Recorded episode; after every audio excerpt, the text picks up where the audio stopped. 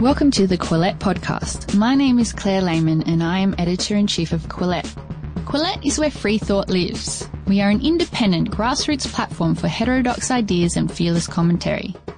Our podcast is a team effort and is jointly hosted by myself, Associate Editor Toby Young, and Canadian Editor Jonathan Kay. You can support our podcast by visiting patreon.com/Quillette and becoming a monthly patron. By becoming a monthly patron, you'll also receive our weekly newsletter. Hi, I'm Toby Young, one of Quillette's London-based editors.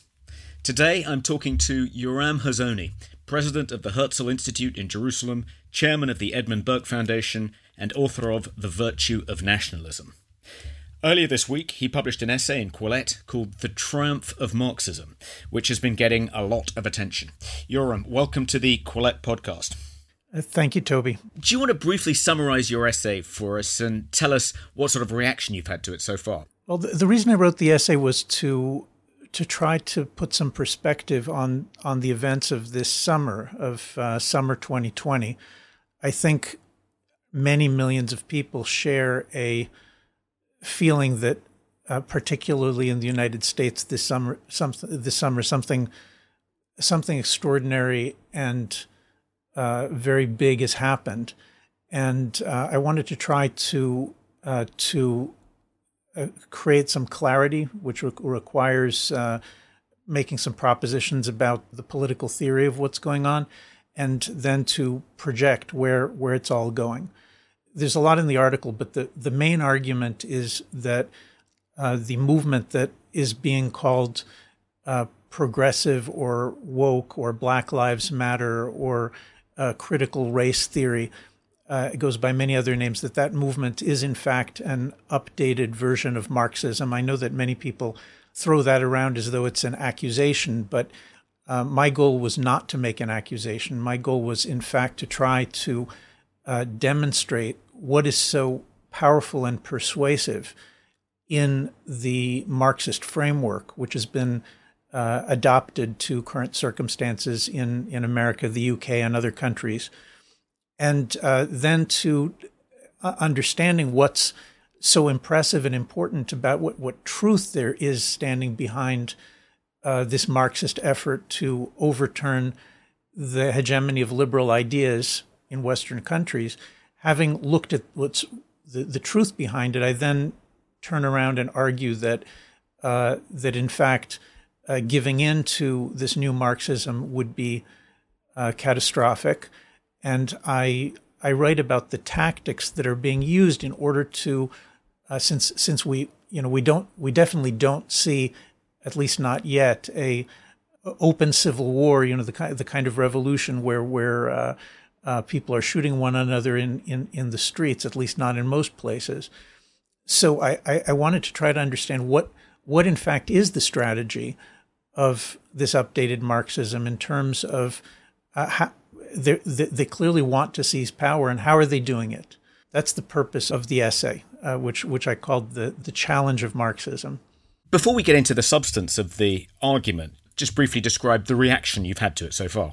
It's only been out for 2 days, and as a writer of long essays, I'm used to the reality that it takes people time to talk about and think about an essay. Usually, it takes a couple of months until you start feeling some kind of deep effect. In this case, social media is kind of lit up with the essay, and so far, these first 48 hours have been surprisingly positive, meaning, usually when you advance kind of like a political theory framework and let it flow out into the public sphere, the first thing that happens is people kind of line up to tell you how stupid it is. And I have no doubt that many people will say that eventually, but at the moment, it's been an overwhelmingly positive response. People are very grateful to be given a framework for understanding what's happening. Even if people may disagree with this or that particular point. So one common objection to your piece and pieces like it, raising the alarm about the inroads neo-Marxists have made into American institutions, is that you're guilty of hyperbole. To take Princeton as an example, yes, more than 300 faculty signed an open letter calling on the university to do more to tackle racial injustice and using a lot of the language of critical race theory. And they've changed the name of the Woodrow Wilson Public Policy School to something else. But 300 is still less than a third of Princeton's faculty. And when Joshua Katz, a classics professor, wrote a piece in Quillette taking issue with the open letter, the president of Princeton defended his right to free speech, albeit after some foot-dragging. Aren't you essentially doing a Joe McCarthy and seeing reds under the bed where there aren't any? Okay, well, there's a couple of different issues. Let's start with the numerical one. I think that there's kind of a misconception that people who live in democratic societies, you know, which is definitely my preferred way to live, but there are certain misconceptions that come with living in democratic societies. One of them is that the way that decisions are made is on the basis of numerical majorities. And so there's kind of this assumption that if only a third of the faculty at Princeton are endorsing what, you know, for the moment, let's say I think is an obviously Marxist position, but whatever name you would like to call it, if only one third of the faculty are endorsing it, then there's no majority. And so it's alarmist to speak about their having conquered the institution. Now, I think that this is factually incorrect. Societies are not governed by majorities. Societies are governed by groups that attain the power to determine the course of events and policies on the basis of their own values and preferences. And so just to pick the most glaring example, there never was more than 4 or 5% of the population in Nazi Germany that were actually members of the Nazi Party, and the same thing is true in communist countries. It's always a very small percentage that actively and explicitly identifies with any particular thing. But that doesn't answer the question of who's calling the shots and who's in charge. And so I think that up until this summer, it may have been exaggerated and alarmist. I mean, I certainly have friends who have been warning about the Marxist or progressive or far left takeover of universities and major media and Hollywood and tech, big tech, for years. But what I was trying to do in this article was to show that something actually did happen this summer. Now, the example that I used, those two examples, were the New York Times and Princeton. Let me actually just talk about the New York Times for a moment. Let's think about the power structure internally to the New York Times. Nobody has, people can smear the New York Times and say, oh, it was always communist sympathy, but that isn't true. The truth is that the New York Times has been maybe the lead liberal institution in the United States and maybe on Earth, certainly among major media. But it has had kind of like a jewel in the crown position as far back as I can remember throughout my entire life. Now, as a liberal institution, that newspaper had policies which allowed the participation within limits of people on the labor left, people on the conservative right. I myself have written for the New York Times, the old New York Times, quite a few times. I think maybe 10 or 12 times I appeared in the New York Times. And that was part of a political theory that dominated the New York Times, and the New York Times was part of a structure that dominated America and most democratic societies. That liberal power structure is what you need to keep your eyes on. Liberalism, when I say liberalism was hegemonic, what I mean is not that there was a numerical majority of liberals. What I mean is that the key positions and the ability to make decisions within the New York Times and within Princeton University and within hundreds of other leading institutions throughout the West, those positions were controlled by liberals who had independence. It was their idea of what should be allowed and what shouldn't be allowed, which was making decisions. Now, it's true that the New York Times has been moving sharply left for a few years, and people point to the 1619 Project, and rightly so. But up until this summer, it was very clear to anyone familiar with what was taking place internally that there was still a struggle on the part of liberals who wanted to maintain a liberal newspaper. One of the leaders of that group was James Bennet, the opinions editor. And people, you know, ever since he was appointed a few years ago, conservatives have known that name and have known that he and a number of others in key positions in the paper were attempting to hold the doors open for conservatism, for conservative views to be legitimate.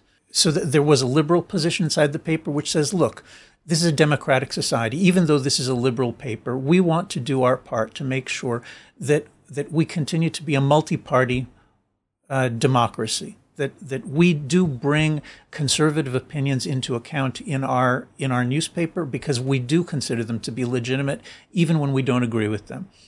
And what happened this summer is that an opinion piece by Senator Tom Cotton, which I think a few years ago, the particular piece that was published about the legal right of the federal government to employ force under conditions of violence or insurrection.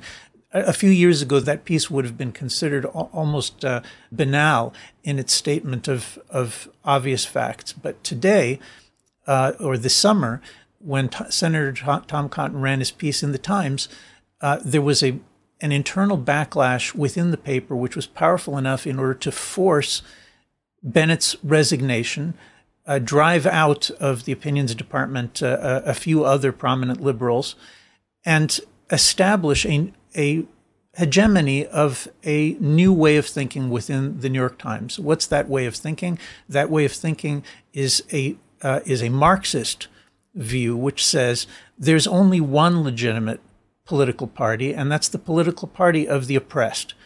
There's no longer a democratic liberal ethos which says conservatives can be legitimate, liberals can be legitimate, labor can be legitimate, as long as each one treats the others with respect, allows them to speak, allows them to run in elections, allows them to rule when they win elections, then that's legitimate. That was the old liberal ethos.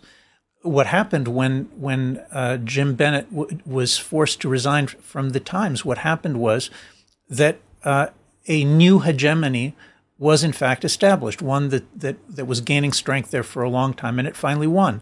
And its rule is there's only one legitimate point of view, and that's the progressive or the anti-fascist or anti-racist or woke point of view, whatever you want to call it. I call it Marxist.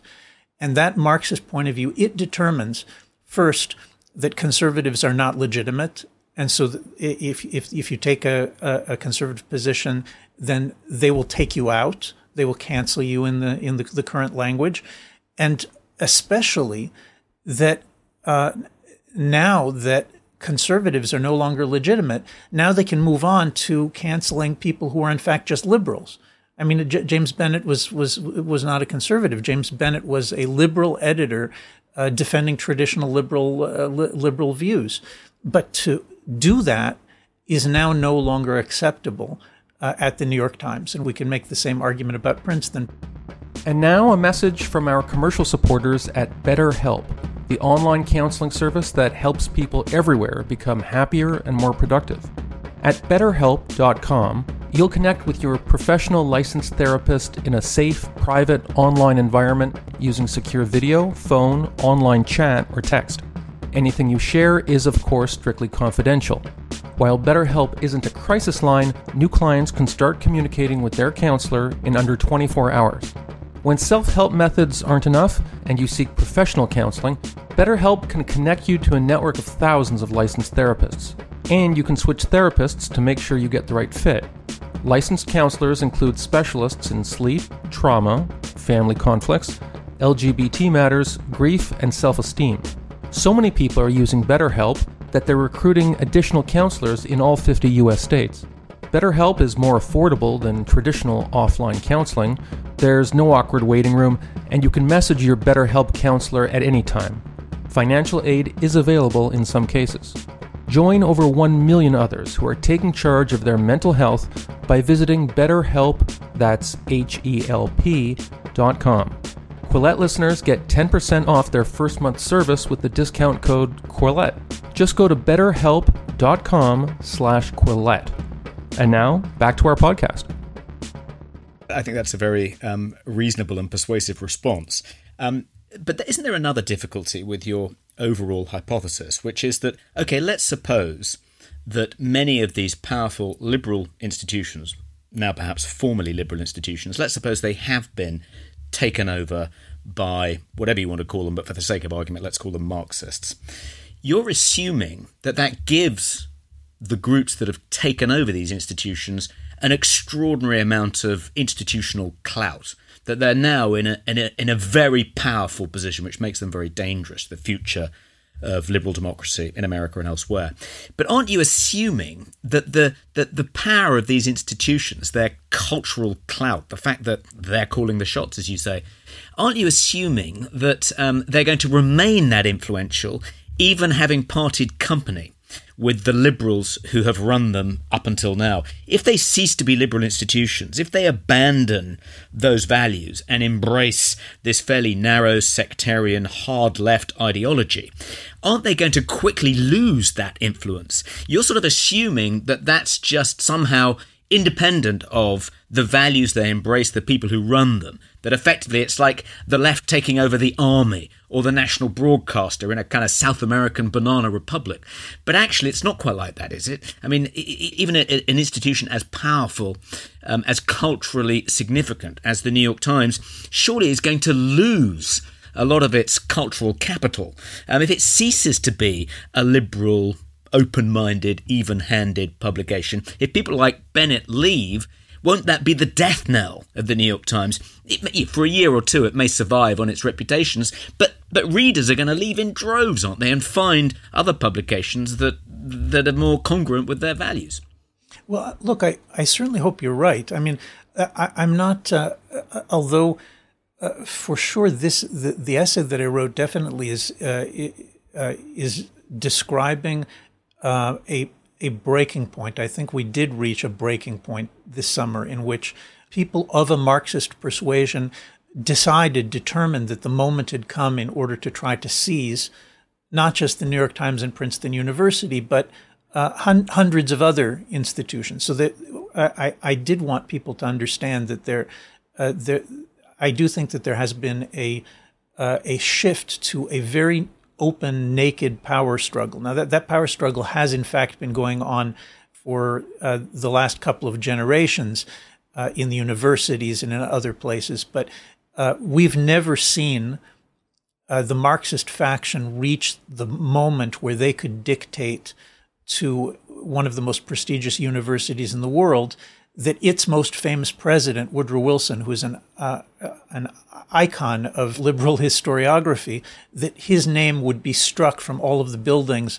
and all of the institutions within Princeton that had it. Now, that is a naked power grab. As I wrote in the piece, it's an attempt to hoist a Marxist flag on top of Princeton and say, look, we've triumphed. If we can get rid of Woodrow Wilson, then we can get rid of you too. But you're right that this is a struggle. I don't think the struggle is over. I don't think the battle is over. And in fact, the essay itself is a plea for liberals to attempt to construct an alliance with conservatives, which is in fact nothing more than an attempt to resurrect the old democratic system in which liberals granted legitimacy to conservatives and conservatives granted legitimacy to liberals. And the reason that I'm proposing this is because I still have a hope that it can be turned around. So you're right. I definitely hope that institutions which pull in the Marxist direction are going to quickly lose the support of the broad public that will stop buying them, stop reading them, stop following them, stop voting for people who are too influenced by this kind of point of view. That's my hope. But I don't want to say that I'm optimistic, because we're talking about an ideology which has been rigorously trained in the universities and other institutions now for decades.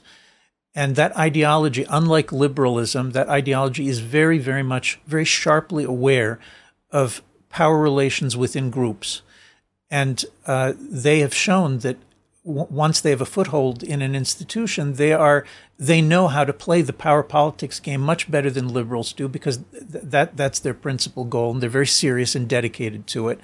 And they're able to eventually seize the dominance of institutions that we all thought were liberal. So the important thing to understand right now is that if it can happen in the New York Times, then it can happen in any liberal institution. And that includes the Democratic Party in the United States, or Labour in the UK, but it also includes the Republican Party. And the conservatives don't think that we're immune simply because we disagree.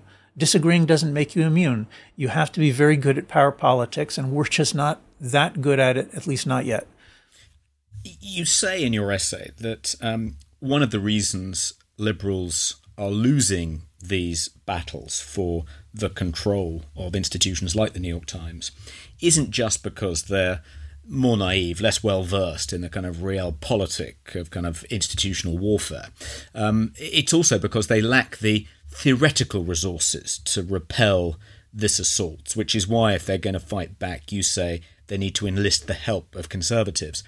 But aren't you being unduly pessimistic about liberal ideology? I mean, it's managed to withstand hard left assaults on its institutions before, in the 1960s, for instance, when Students for a Democratic Society mounted an assault. And why are liberals doomed to fail this time round in the face of what appears to be a more diffuse, less politically organised attack, at least on a larger scale? There's no equivalent of Students for a Democratic Society kind of calling the shots with a kind of an imposing a discipline and a party line from the top down. It's much more kind of bottom up and kind of crowdsourced revolutionary movement than that, which feels like it's less of a threat than what we saw in the 1960s. Look, I with regard to who's organizing, I would like to be very careful about this. I don't have inside information. I'm really not sure what the extent is of formal underground organization. I simply don't know the answer to that, but I don't want to be naive either. There are aspects of what's going that appear to be coordinated, and it may be, as you're saying, that it's crowdsourced. But let's just set aside the question of who's funding and who's calling the shots and who's making the strategy, because I really don't know the answer to that question. But with regard to is liberalism doomed, I don't think that liberalism is doomed, but you're right that I have I myself am a conservative. I'm not a liberal. And what's relevant for this discussion is that as a conservative, I believe that without strong traditions, it's not possible to maintain any set of ideas or any kind of political structure in human society over very long periods of time. I touch upon this some in the essay, and there's more of it in my other writings. But I see liberalism not as a set of self-evident opinions that if you just tell everybody to think for themselves, they'll all come to liberalism.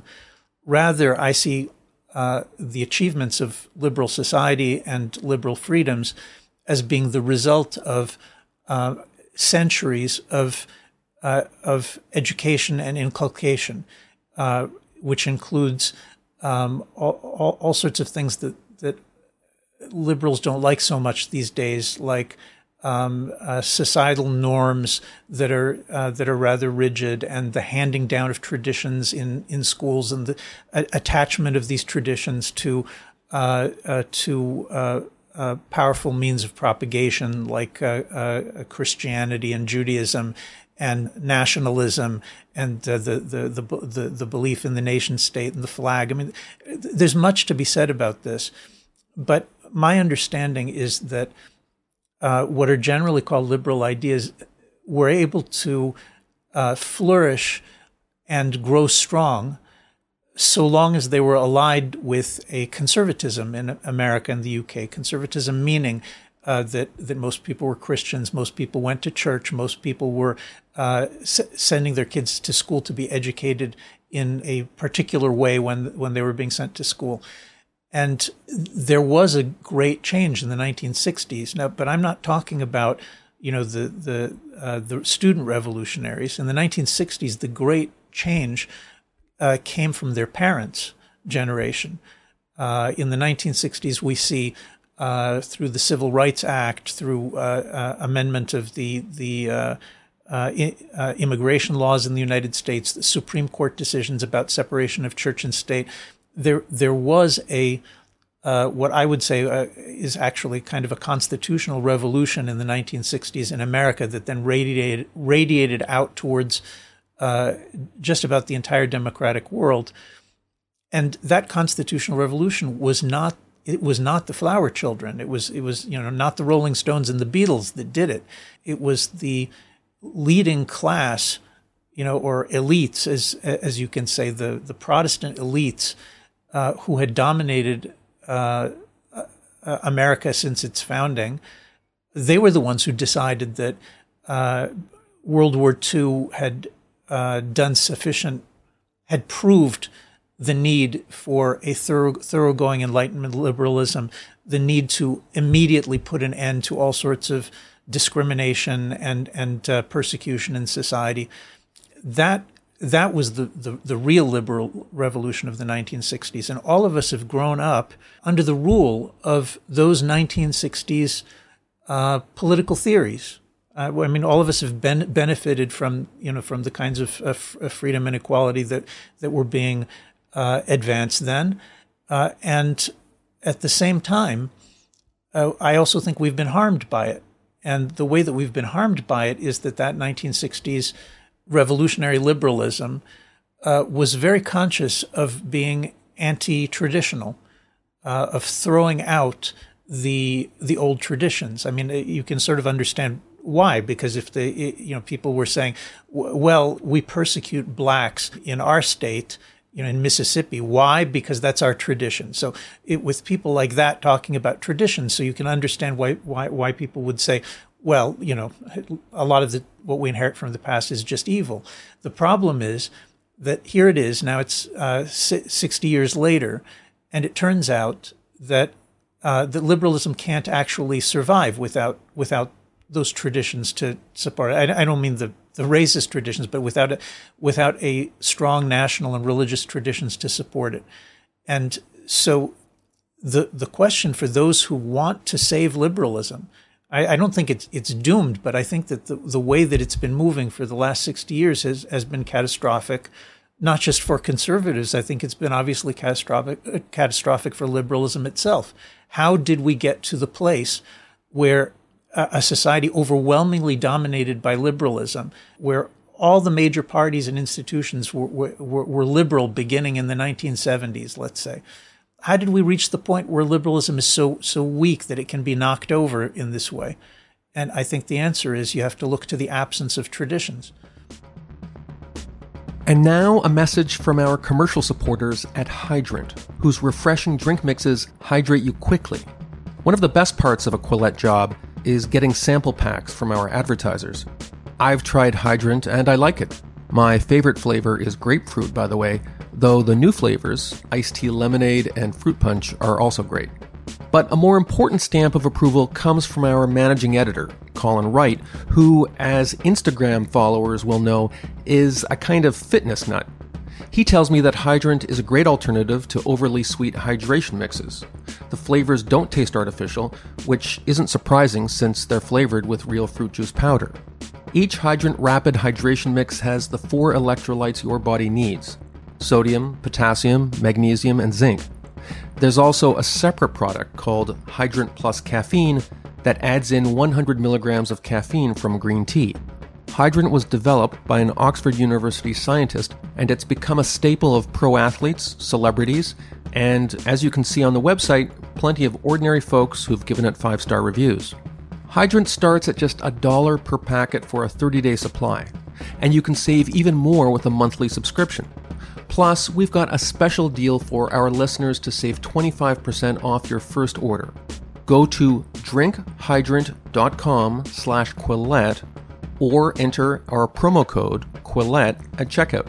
That's drinkhydrant.com/Quillette, Quillette, and enter promo code Quillette for 25% off your first order.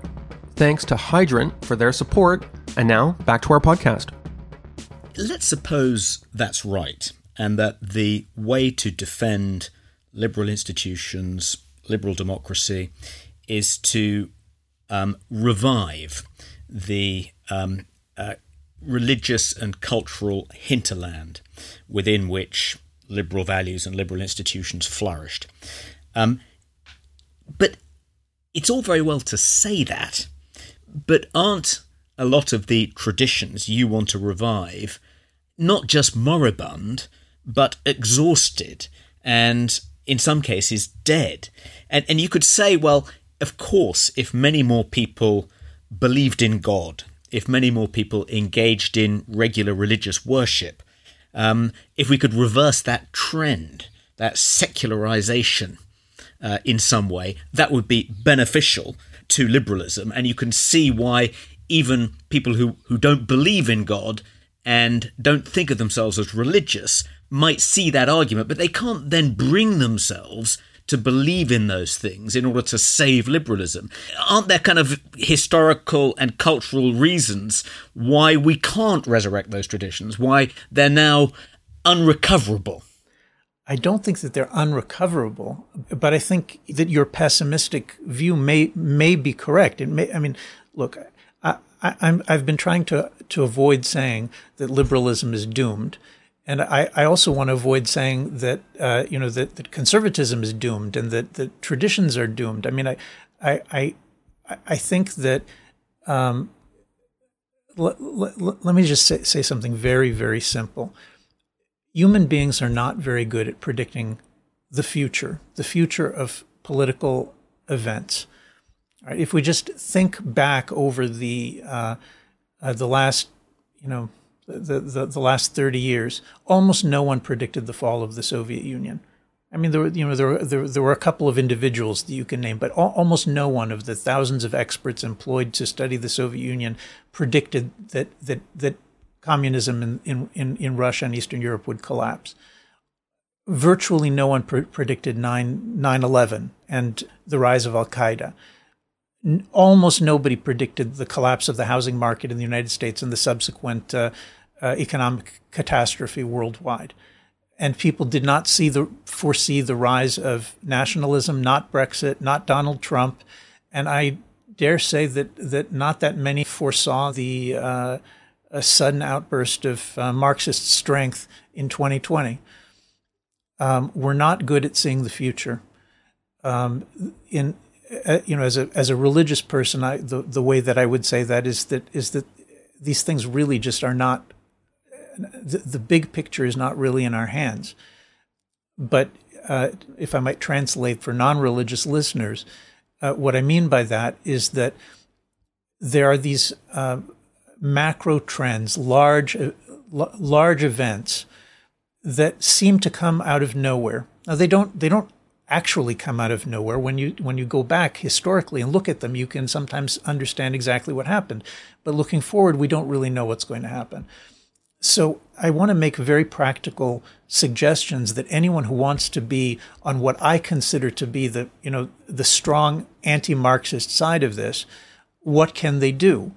The first thing doesn't require going to church or synagogue. The very first thing that's required is for people to understand that liberalism has moved powerfully towards revoking the legitimacy of conservatives throughout society. And I've already said I'm a conservative, so anyone wants to say that my argument is self-serving, fine. I've said I'm a conservative, and I'm arguing from a conservative perspective, and you can take it or leave it.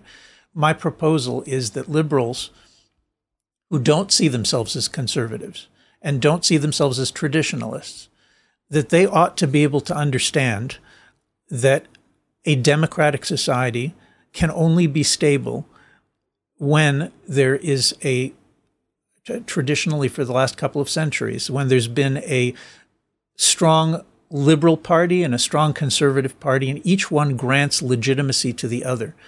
And that doesn't mean you have to like the conservatives if you're a liberal, and you don't have to like the liberals if you're conservative. I mean, you have contempt for them all you want. But the deal is you grant legitimacy to conservatives. You allow them to speak. If they win an election, you allow them to govern, and you say, I'm the loyal opposition up until the point that I win the next election. That was the kind of democracy that I grew up in, and that's gone now. I mean, I'm not saying it's doomed in the sense it's never coming back, but too many of my liberal friends, and I would say this is probably a majority of the intellectuals and politicos that I know, too many of them have crossed the line into saying that, oh, well, Brexit is not legitimate, or Donald Trump is not legitimate. Now, I'm not saying this in order to cast some kind of blame on liberals. I mean, the opposite. I think that we need to find a way to talk again. But if we don't have a strong enough liberal contingent that's willing to ally itself with conservative traditions, then I really do think that we don't have much hope. That's what the Marxists are counting on, is that they've succeeded in dividing the pro-democracy forces, making us hate one another to such an incredible degree that we're not willing to defend democracy anymore, that we're not willing to defend free speech and free elections and the right of the majority party to pursue its policies without having an underground resistance trying to destroy the results of every vote and every election. So that's my first and central proposal in this essay. But you're right that if you want to dig deeper, then in the end, I will recommend that people consider taking steps that they don't currently consider to be reasonable, like joining a church or synagogue. But we can discuss that some other time. Finally, when you talk about the need for conservatives and liberals to make common cause and to forge an alliance to see off this threat to liberal democracy, have you actually taken any practical steps to try and make that happen? Are you in the process of organising a conference with this as the theme, to which you'll invite both liberals and conservatives? That sounds like the kind of thing I would do, because I love organising conferences, and I think I'm pretty good at it. But at the moment, everybody's pretty pinned down, and the conference organising business is kind of under the weather because of the coronavirus. So we're going to have to find alternative methods for advancing this project up until we can all come out of our homes again. Well, Yoram Hazony, thank you very much for talking to Quillette, and hope to talk to you again soon. Thank you very much, Toby. If you would like to support Quillette, please consider becoming a patron. Head to our Patreon page. That's patreon.com/Quillette. If you haven't already, follow us on social media. We're on Twitter, Facebook, and Instagram. Do you like what you're hearing? Perhaps you would like to read more about the issues in today's discussion. Head to Quillette.com, where you'll find more content.